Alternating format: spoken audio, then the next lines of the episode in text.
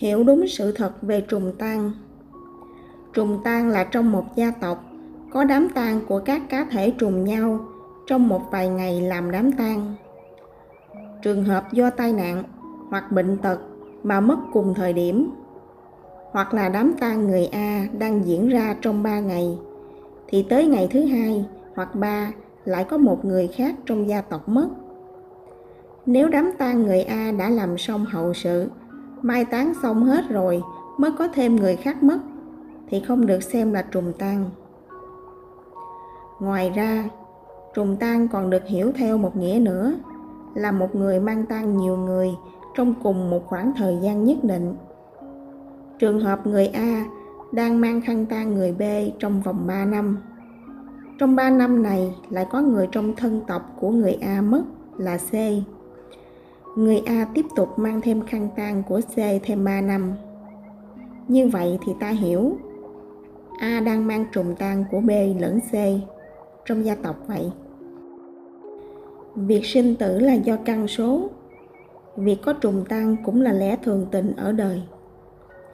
Đều do duyên nghiệp tiền kiếp và hiện tại của chúng sanh người ta lại đổ lỗi là do âm linh người nhà về bắt thì không đúng thêm nữa. Còn có người cho rằng do ma quỷ tra khảo và kêu âm linh người nhà về bắt thêm thân nhân mình, cái này lại càng thêm phần vô lý. Trời đất rộng mênh mông, chẳng để lọt mảy may những điều trái lẽ đạo như thế.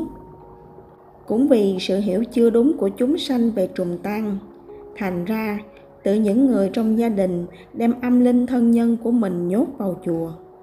Còn có những cách tàn bạo hơn nữa là ếm bùa, đóng đinh, chôn đồ dơ, làm phép vào quan tài, vào huyệt mộ của thân nhân họ.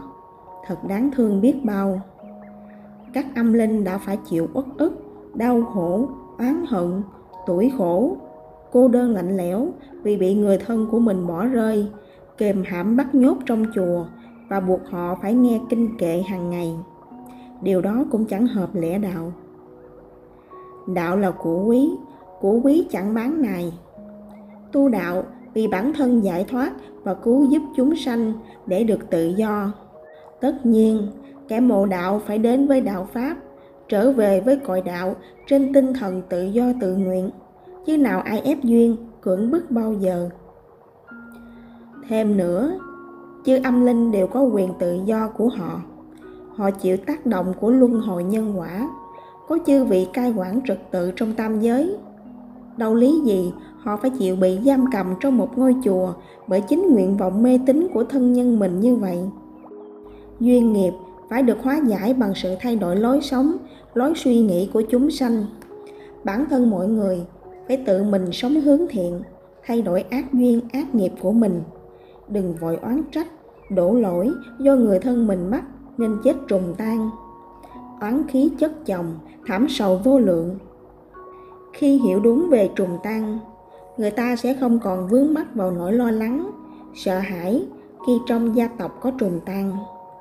thay vào đó là sự cảm thương sâu sắc chia sẻ những nỗi đau mất mát với thân nhân của người đã khuất để gia tộc ấy sớm vượt qua bình tâm trở lại cũng là tự mình không chuốc thêm sự khổ phiền não cho mình lẫn những người đạo khuất nếu có ai đó rót vào tay mình những điều trái lẽ đạo.